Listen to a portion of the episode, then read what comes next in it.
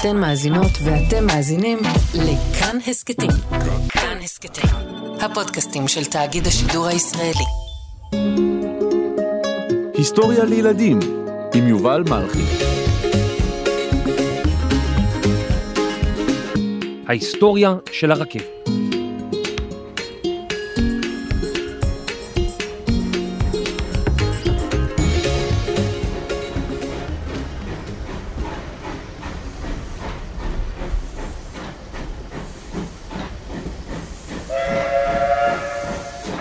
כבר סידרנו כאן רכבת, בואו ילדים לשבת, הקטר כבר מצפצף, לא ייסע מי לא ישב. או, שלום ילדים! מה, כולכם כבר יושבים ומחכים רק לי? אני מאוד אוהב לנסוע ברכבת. אפשר להגיע במהירות ממקום למקום, לשוחח אחד עם השני בנחת, לקרוא, לשחק, ולא צריך לעמוד בפקקים. אבל מי המציא את הרכבת? כמה מהיר היא נסעה לפני 150 שנה? מתי בנו את הרכבת הראשונה בארץ ישראל? מה הרכבת הארוכה בהיסטוריה? וגם, האם יש רכבת מהירה יותר ממטוס? וואי, כמה שאלות! אה, ילדים, שבו, שבו. נהג קטר, תן לנו בצופר.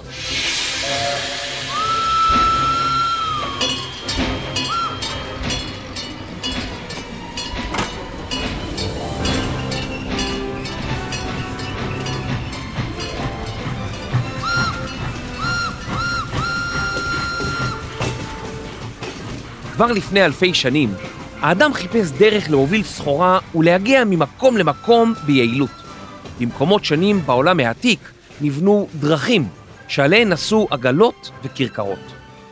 לפני כ-500 שנה נבנו מסילות עץ, שעליהן נסעו קרונות קטנים שנשלחו למכרות בבטן האדמה וחזרו מלאים בפחם, ברזל ובעופרת. סביב שנת 1790 החלו לבנות את המסילות במקום בעץ מברזל. בשנת 1798 נבנתה מסילה בת חמישה קילומטרים במרכז אנגליה. בעלי עגלות הגיעו למסילה ויכלו לנסוע עליה בקלות תמורת תשלום. הייתה זו המסילה הציבורית הראשונה בעולם, וכמובן שהעגלות נמשכו בידי סוסים. פשוט על מסילה זה היה קל יותר. ייתכן ועד היום המצב היה נשאר בדיוק כך, אלמלא הומצא מנוע הקיטור.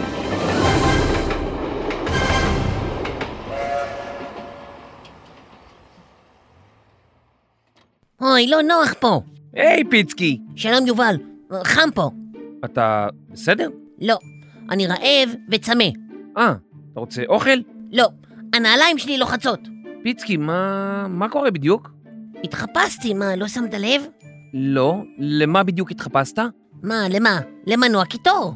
מנוע קיטור? כן, אני כל היום מקטר, חם לי, צמא לי, לא בא לי. לא, פיצקי. מנוע קיטור זה מנוע הפועל על עדים, ומקור המילה היא בכלל בתנ"ך. קיטור הארץ כקיטור הכבשן, או התנור. משמעות המילה קיטור היא עשן. אה, אז בעצם קיטור זה לא מישהו מקטר כל הזמן? כי אני ממש טוב בזה. לא, אלא אם אתה מכונת עשן. לא, אני, אני שונא עשן. טוב, אני הולך ואני אחזור. כמו רכבת.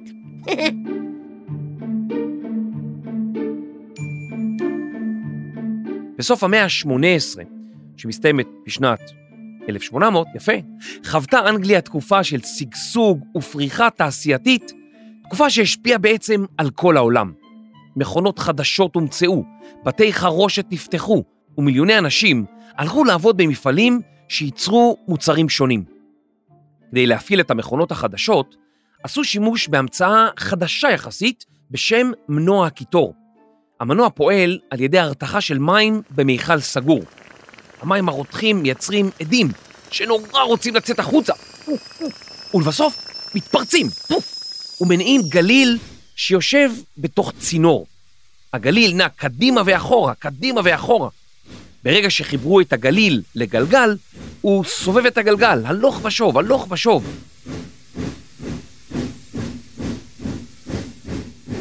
את המים הרותחים חיממו בעזרת פחם.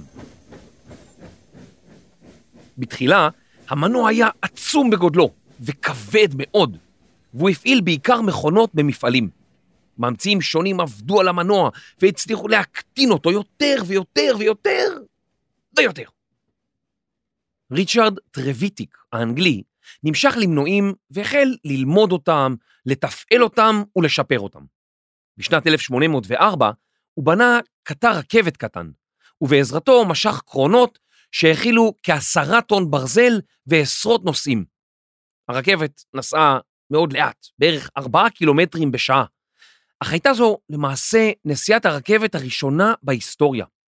הרכבת הייתה כבדה מדי לפסים ונסעה בסך הכל שלוש פעמים לפני שנזנחה, אבל היא הראתה למה מסוגלת הרכבת. ריצ'רד בנה קטרים נוספים, וכדי להרוויח כסף הוא הקים את קרקס הקיטור, מין מסלול עגול, שאפשר לאנשים לנסוע בפעם הראשונה ברכבת תמורת כסף. הם לא באמת הגיעו לשום מקום, הם נסעו במהירות, מהירות, כן? נסעו במסלול עגול, כמו בלונה פארק, כזה. באותן שנים, ממציאים רבים באנגליה בנו קטרים, בעיקר להובלת פחם, אך הייתה זו משימה קשה. בשנת 1829 המציאו ג'ורג' סטיבנסון ובנו, רוברט, את הרוקט, טיל, קטר רכבת שנבחר להוביל נוסעים בין שתי ערים באנגליה. בשנת 1830 נפתח קו הרכבת הראשון בעולם בין הערים ליברפול ומנצ'סטר באנגליה. נהג הקטר היה לא אחר מאשר ג'ורג' סטיבנסון בעצמו, ועל הרכבת נסע גם ראש ממשלת אנגליה. קו הרכבת נבנה במשך שבע שנים, וכלל הקמה של 63 גשרים ומנהרות. 63? הקו היה באורך של 45 קילומטרים, כמו מבאר שבע לשדה בוקר, והרכבת עשתה את דרכה במשך שעתיים וחצי. בתחילה הרכבת נאלצה לעצור כל 15 קילומטרים כדי למלא מים, ובכל זאת היא הייתה מהירה הרבה יותר מסירות ומכרכרות. בשנה הראשונה נסעו בקו חצי מיליון איש, והרכבת גם נסעה כותנה מנמל ליברפול למפעלים במנצ'סטר, וסחורה ממנצ'סטר לספינות בנמל ליברפול. הרכבת חוללה שינוי עצום באנגליה, ותוך כמה שנים כבר היו מעל עשרת אלפים קילומטרים של פסי רכבת במדינה. הרכבות הלכו והשתכללו, וקרון מיוחד נוסף, נוסף לרכבת, נוסף, קרון נוסף, נוסף לרכבת, כדי לשאת מים ופחם, וכך הרכבת יכלה לנסוע 200 קילומטרים מבלי לעצור.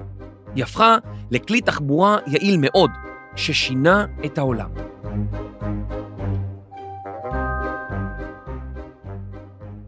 ההשפעה של הרכבת על ההיסטוריה העולמית הייתה עצומה. כעת אנשים יכלו לנסוע ממקום למקום בזמן קצר הרבה יותר מסוסים וכרכרות ובנוחות גדולה יותר. במקום לרכב בכרכרה מיטלטלת שקופצת מכל אבן, איי, אגב, הרכבת נסעה באופן די יציב על הפסים. בנוסף, היכולת לנסוע ממקום למקום גרמה לכך שהחלו להיבנות יישובים באזורים שעד אז לא היו מיושבים כלל. כמו שפעם ערים נבנו סביב נהרות כדי שיהיה לתושבים מקור מים, כך החלו להיבנות יישובים סביב תחנות רכבת.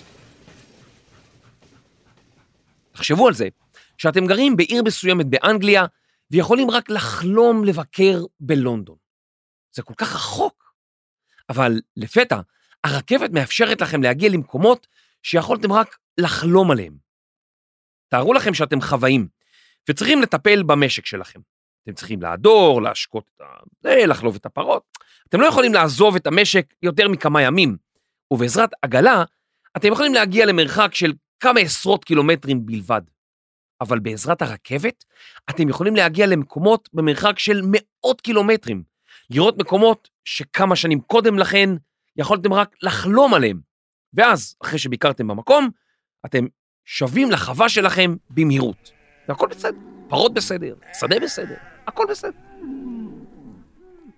בשנת 1850, הרכבות כבר נסעו במהירות של כ-70 קילומטרים בשעה, בעוד עגלות סוסים נסעו במהירות של כ-7 עד 10 קילומטרים בשעה בלבד. אתם מבינים את ההבדל? הרכבת הייתה פי 10 יותר מהירה. לא כמו עגלה עם סוס שצריך לעצור, כי הסוס יכול ללכת רק כמה שעות כל יום וצריך להאכיל אותו. פה אפשר לשבת ברכבת ופשוט ליהנות מהנסיעה. הרכבת הביאה לפריחה במקומות שונים בעולם. רכבות החלו לחצות מדינות ענק כמו ארצות הברית, רוסיה וסין, ובעזרתן אפשר היה ליישב אזורים מרוחקים.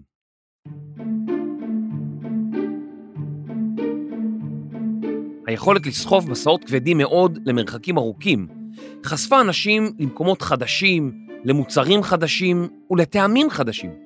היא אפשרה להניע סחורות ממקומות מרוחקים בקלות. היא הביאה לתחרות בין עסקים שהיו בכלל במדינות שונות, והפגישה בין אנשים ממקומות שונים מאוד. עד לשנת 1900 נבנו מסילות רכבת בכל יבשות העולם, ורכבות נסעו באפריקה, דרום אמריקה, ברחבי יבשת אסיה, ואפילו כאן, בארץ ישראל. הרכבת הגיעה לישראל בתקופת השלטון העות'מאני. בשנת 1892 נחנך קו הרכבת יפו-ירושלים. הנסיעה ארכה כמעט ארבע שעות, כמו היום, עם פקקים. אבל לכלי התחבורה עוד לא הומצא שם. אליעזר בן יהודה, מחיי השפה העברית, יצר את השם רכבת על משקל חמרת, שיירה של חמורים, וגמלת, שיירה של גמלים. לכן, פירוש המילה רכבת הוא שיירה של רכבים. אולי בגלל שיש קרונות, שיירה של קרונות, קרנת. בעשור הראשון של המאה ה-20 נבנתה מסילת רכבת בין חיפה לסוריה. היא עברה בעמק יזרעאל ונודעה בתור רכבת העמק. היא לא הייתה מהירה במיוחד, וסיפרו עליה בדיחות. למשל, יום אחד יוסף נסע ברכבת, ולפתע ראה מבעד לחלון את אברהם שכנו רוכב על חמור. היי, אברהם, קרא יוסף, למה אתה לא נוסע ברכבת? מצטער, השיב אברהם, היום אני ממהר.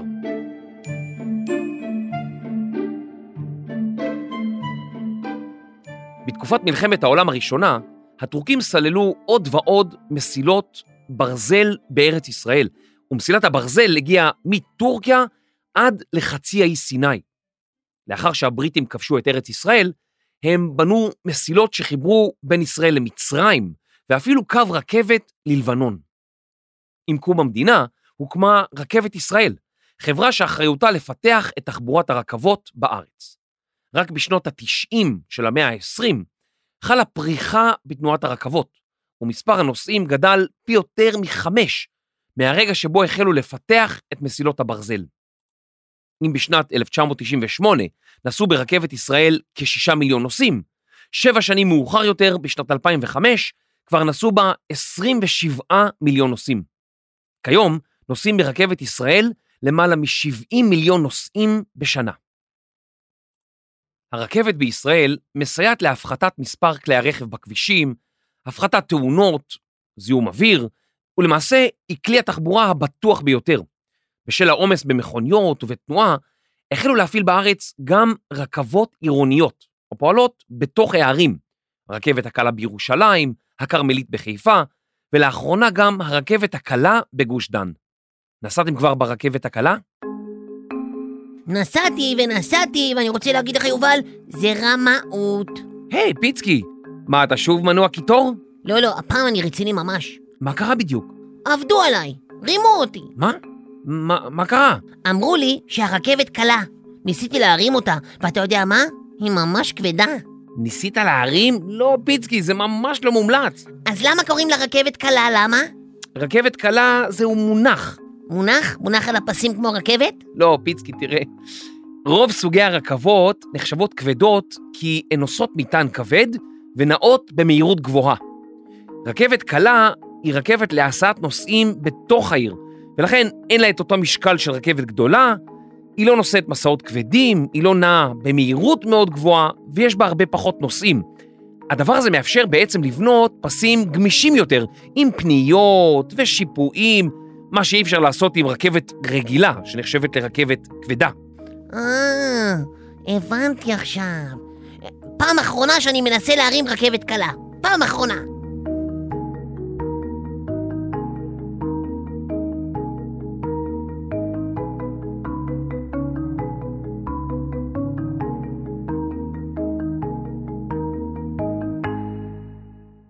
המצאת הרכבת השפיעה רבות על מלחמות ברחבי העולם.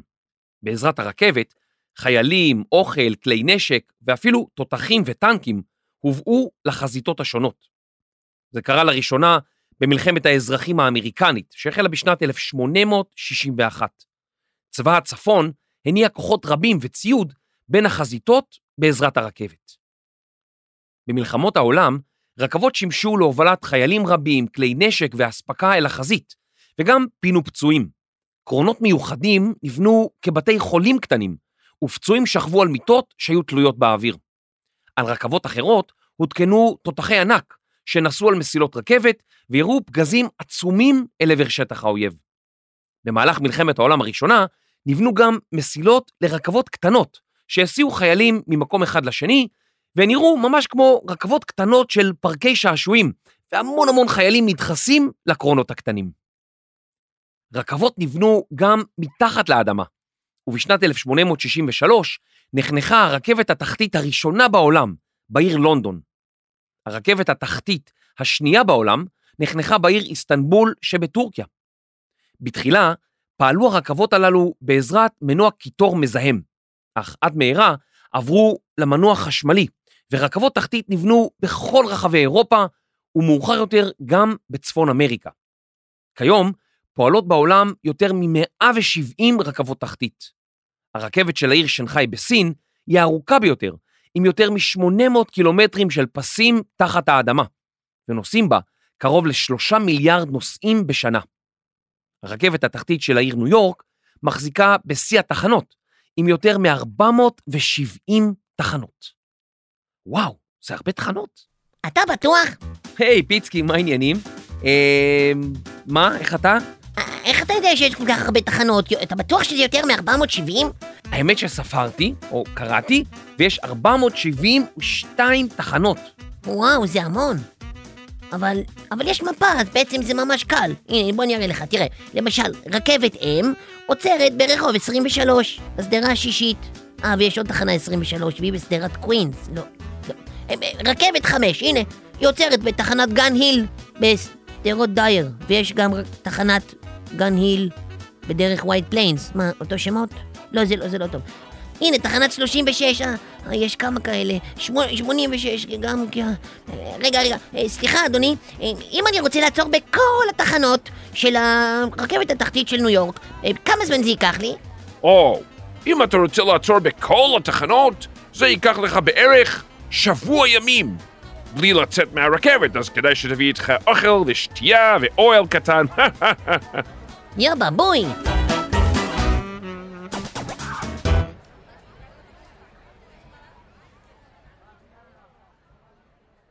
לאחר מלחמת העולם השנייה, יוצרו מכוניות רבות וזולות, שאפשרו לנסוע בחופשיות ולא רק על גבי מסילה. אוטובוסים ומטוסים החלו להתחרות ברכבות, ותפקיד הרכבות הלך ודעך. מסילות ברזל רבות הוזנחו וננטשו. אבל עם הזמן, כלי הרכב הציפו את הכבישים וגרמו לפקקי תנועה. אנשים החלו לחזור לרכבות שהשתפרו, פעלו באמצעות מנועים יעילים יותר ומזהמים פחות, ואנשים רבים חזרו לרכבת. אם נסעתם פעם ברכבת ישראל, אתם יודעים שיש קטר וקרונות ומקומות ישיבה, אבל יש רכבות במדינות אחרות שנוסעות למרחקים ארוכים במיוחד, ואנשים שנוסעים ימים שלמים ברכבת צריכים לישון ולאכול. בדיוק בשביל זה נבנו רכבות שיש בהן מסעדות ותאי שינה. ברכבות הללו אוכלים, שותים וישנים עד שמגיעים לתחנה הרצויה. בעבר, אנשים התלבשו באופן חגיגי כדי לאכול ארוחת ערב יחדיו, ואפילו המלצרים ברכבת לבשו חליפות. ברכבות הללו היו קרונות שינה, וגם כיום ברכבות למרחקים ארוכים אפשר להזמין מקום בקרון שינה. אני עוד לא נסעתי ברכבת כזאת, אבל סיפרו לי שהמיטה לא כל כך נוחה, וגם לא תמיד נעים לישון ליד אנשים זרים, אבל זה בטח עדיף על ישיבה בכיסא במשך שלושה ימים רצופים. אז בואו נדבר על כמה מהרכבות המפורסמות בהיסטוריה, ונתחיל עם... הגענו לתחנת הרכבת הטרנס-סיבירית, כל הנוסעים, כל הנוסעים. הרכבת הטרנס-סיבירית. על להיזהר בירידה. הרכבת הטרנס-סיבירית חוצה את אזור סיביר שברוסיה, אזור מאוד מאוד קר. למרות שמה, לא מדובר על קו אחד, אלא על ארבעה נתיבי נסיעה שכולם חוצים את רוסיה ומחברים בין המזרח, סין ומונגוליה למערב, ליבשת אירופה. המפורסם מבין הנתיבים הוא הנתיב שמחבר בין סין לבריטניה. אורך המסילה הוא 12 אלף קילומטרים, ולוקח 18 יום כדי להגיע מההתחלה ועד הסוף. זה חתיכת טיול. הקמת הרכבת החלה בשנת 1891. כדי שהרכבת תוכל לעבור ממזרח למערב, נבנו עבורה כמה וכמה גשרים. אבל מה עושים אם פתאום יש אגם עצום באמצע המסילה? זה בדיוק מה שקרה כאשר בנו את הרכבת הטרנס-סיבירית. ימת בייקל היא אגם באורך 640 קילומטרים, יותר מאורכה של מדינת ישראל. לא ניתן היה לבנות גשר ארוך כל כך, שיאפשר לרכבת לחצות את האגם. אז מה עושים? עד שהושלמה בניית המסילה, כאשר הרכבת הגיעה אל הימה, הנוסעים ירדו ממנה וחצו את האגם במעבורת. בחורף הרוסי הם חצו אותו במזחלות שלג, וכאשר הם הגיעו לצד השני של הימה, הם עלו לחלק ב' של הרכבת עד שהגיעו ליעדם. אבל הרוסים הבינו שאין ברירה, והם בנו מסילת רכבת סביב האגם. הפרויקט הזה דרש 200 גשרים ויותר מ-30 מנהרות. בניית הרכבת הטרנס-סיבירית לא הייתה פרויקט של פעם אחת וזהו. עם השנים נבנו קווים נוספים לנתיב העיקרי, נוספו להם תחנות רבות, ומיליוני אנשים התיישבו לאורך המסילות. גם כיום, הרכבת הטרנס-סיבירית היא נתיב תחבורה מרכזי לא רק ברוסיה, אלא בעולם כולו. מאז שעברה הרכבת לעבוד על חשמל, היא יכולה לשאת מטען במשקל של 6,000 טון. במילים אחרות, הרכבת יכולה להעביר קרוב ל-10,000 פרות בנסיעה אחת. תחנה הבאה, האוריינט אקספרס. תחנת האוריינט אקספרס. תיזהר בירידה. האוריינט אקספרס היה קו רכבת שהוביל מאיסטנבול שבטורקיה לפריז שבצרפת. הרכבת פעלה בין השנים 1883 ל-1977, ונסיעה בה נחשבה למותרות, כמו לשוט ביאכטה. המיוחד בקו הרכבת הזה היה היכולת לעבור בין מדינות בלי לעצור במעברי גבול ולהחליף רכבות. הרכבת עברה בצרפת, בגרמניה, באוסטריה, בצ'כיה, בטורקיה, בשוויץ, באיטליה, ואפילו הגיעה עד יוון, ובעזרת מעבורת גם לאנגליה, בקו רכבת מיוחד שנוסף למסילה המקורית. הנסיעה באוריינט אקספרס כללה קרונות שינה, בעלי כיורים וארונות, מיטות ושמיכות מפנקות, ולא פלא שבני מלוכה, ראשי ממשלות ואנשי אצולה רבים היו רוב הנוסעים ברכבת. גם כיום, כמעט 50 שנה לאחר שהאוריינט אקספרס אינה פעילה, הרכבת עדיין מחכבת בסרטים ובספרים. הידוע שבהם הוא הספר הרצח באוריינט אקספרס מאת אגתה קריסטי. התחנה הבאה, שינקנסן. בשנות ה-30 של המאה ה-20 קם רעיון להקים ביפן רכבת מהירה. בגלל שתוואי הקרקע של יפן הוא הררי, רבות מהרכבות עד אז נאלצו להקיף הרים ומכשולים אחרים. הרעיון היה להקים שינקסן, קו ראשי חדש, או בולט טריין, רכבת קליע, רכבת צרה בעלת חזית עגולה שתחבר בין הערים הראשיות ביפן. לשם כך נבנו מנהרות וגשרים שיצרו מסילה ישרה, שעליה תוכל הרכבת לא רק לנסוע, אלא ממש לטוס. כיום הרכבת ביפן נוסעת במהירות של כ-320 קילומטרים בשעה, בערך פי שלוש ממהירות של רכבת בישראל. הרכבת הזו פופולרית מאוד בגלל שהיא נוסעת מהר כל כך ויכולה להעביר כמות נוסעים עצומה. בקו שינקזן נוסעים כיום כ-200 מיליון נוסעים בשנה. ממשלת יפן ממשיכה להשקיע במערך הרכבות שלה, ובעוד כמה שנים תופעל רכבת אלקטרומגנטית שתפעל על מגנטים, והיא תיסע במהירות של יותר מ-500 קילומטרים בשעה. כשאתם מסתכלים על רכבת, אתם יכולים לספור קרונות. הנה אחד, ועוד אחד, ועוד אחד, שמונה. יהיה רכבת מסע, ועוד אחד, ועוד אחד, ועוד אחד, 30 קרונות. אבל מה השיא של הרכבת הארוכה ביותר אי פעם? באוסטרליה פעלה רכבת שהיו לה שמונה קטרים שפוזרו בין 682 קרונות, ואורכה היה 7,300 מטרים. רכבת באורך של כמעט 7 קילומטרים וחצי. הרכבת הזו נסעה עופרת במשקל של 99 אלף טון, שזה בערך 220 אלף דובי קוטב, או 530 מטוסי בואינג, או 3,000 אוטובוסים. כיום יש כמה סוגי רכבות וחלקן מהירות מאוד. בסין, יפן, גרמניה וצרפת ישנן רכבות הנוסעות במהירות של יותר מ-300 קילומטרים בשעה. אבל השיא שייך לרכבת המגלב בעיר שנגחאי. מגלב הוא למעשה הלחם של שתי מילים, Magnetic Levitation, או בעברית, רכבת ריחוף מגנטי. הרכבת הזו מונעת באמצעות מגנטים, ללא גלגלים, והיא כאילו מרחפת מעל המסילה. היא מסוגלת להגיע למהירות של 450 קילומטרים בשעה. תארו לכם נסיעה מהחרמון המושלג לחופים החמים של אילת בשעה אחת בלבד. וואי, איזה כיף לנסוע ברכבת המיוחדת והחדישה הזאת, ועוד מהחרמון לאילת. רגע, רגע, אני אמצא מקום לשבת. רגע, פה, הנה, הנה, מקום לשבת. אוי, איזה כיף, איזה כיף, אני כל כך אוהב לנסוע ברכבת, הנחת הזאת. אוי, איזה יופי, עכשיו אני אהנה מהנוף. הנה, אודם חדש טבריה בית שאן, מחולה קליה, עין גדי, עין חצבה, יעל, קטורה אילת. טוב, עכשיו אני אקרא. הגעתי בעצם. אוי, זה היה מהר. טוב, ילדים, נו, באמת, זה היה בכאילו, זה עוד חלום. אבל אולי יום אחד זה יקרה.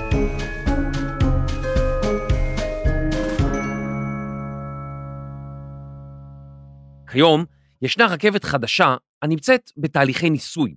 לרכבת הזאת קוראים הייפרלופ. היא מונעת על מגנטים ונוסעת בתוך גליל שמקטין את החיכוך של הרכבת עם האוויר. הרכבת הזאת אמורה להגיע למהירות של כ-1,200 קילומטרים, יותר מהירה ממטוס. תארו לכם לנסוע ממטולה ועד אילת ב-20 דקות בלבד. תארו לכם שאתם יכולים לגור באילת ולעבוד בתל אביב. או תארו לכם נסיעת רכבת מטורקיה לגרמניה בפחות משעתיים. זה אומר למעשה שאפשר לגור בעיר אחת ולעבוד בעיר מרוחקת מאוד, ממש בקצה השני של היבשת. רכבת שכזו תאפשר לחצות את כל ארצות הברית בכמה שעות בודדות. הרכבת הזו תעשה מהפכה של ממש בעולם שלנו. עכשיו רק צריך לחכות בסבלנות. מי יודע, אולי שתהיו גדולים, תיסעו ברכבת הייפרלופ בין מדינות, אולי בין יבשות, ואולי בין פתח תקווה לדימונה. והעיקר, שתזכרו. כבר סידרנו הרכבת, בואו ילדים לשבת. הקטן כה מצפצף, לא ייסע מי לא ישב. אני כל כך עצוב לי ושמש עליי ודיזינגוף נראה לי כמו רכבת לילה לקהיר אל תבנו עד הרכבות, אני תכף אתחיל לרוץ לעבר הרכבת. אז מה עושות הרכבות על הפסים? ודאי אסור להן לרוץ בחושך שכזה בחוץ. ודאי אסור להן לצפור בצופרים, אז מה עושים? אז מה עושים? הקטרים. הרכבת מתקרבת, הרכבת מגיעה, בואו ונצא לדרך, הצטרפו לנסיעה. ובאים נוסעים אל התחנה, אין להם כרטיסים, רק ריקוד ומנגינה. צ'יקי צ'יקי צ'ק, צ'יקי צ'יקי צ'ק, צ'יקי צ'יקי צ'ק על הפסים, הנה באה הרכבת וכולם נוסעים.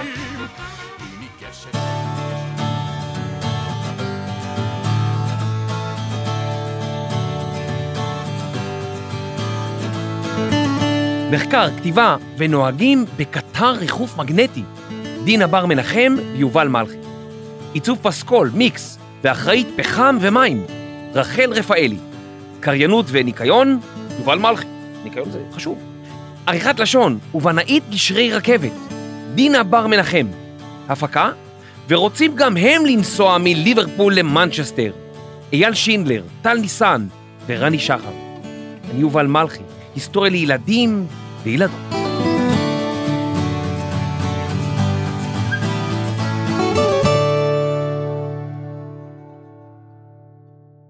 רגע לפני שאתם הולכים, אני מקווה שנהניתם מהפרק. וואו, כבר עונה עשירית. נשמח מאוד אם תדרגו אותנו באפל ובספוטיפיי, ואפילו כתבו משהו קצר על הפודקאסט. זה עוזר לנו מאוד. נשמח לראות אתכם בקבוצת הטלגרם שלנו, היסטוריה לילדים, ואתם מוזמנים להאזין לפרקים נוספים של היסטוריה לילדים בכל יישומוני ההסכתים, יישומון כאן וכאן לרכב. תודה. היי פיצקי, מה אתה עושה? זה התפקיד שלי. טוב, עשית את זה כל כך יפה. נשיר, נשיר.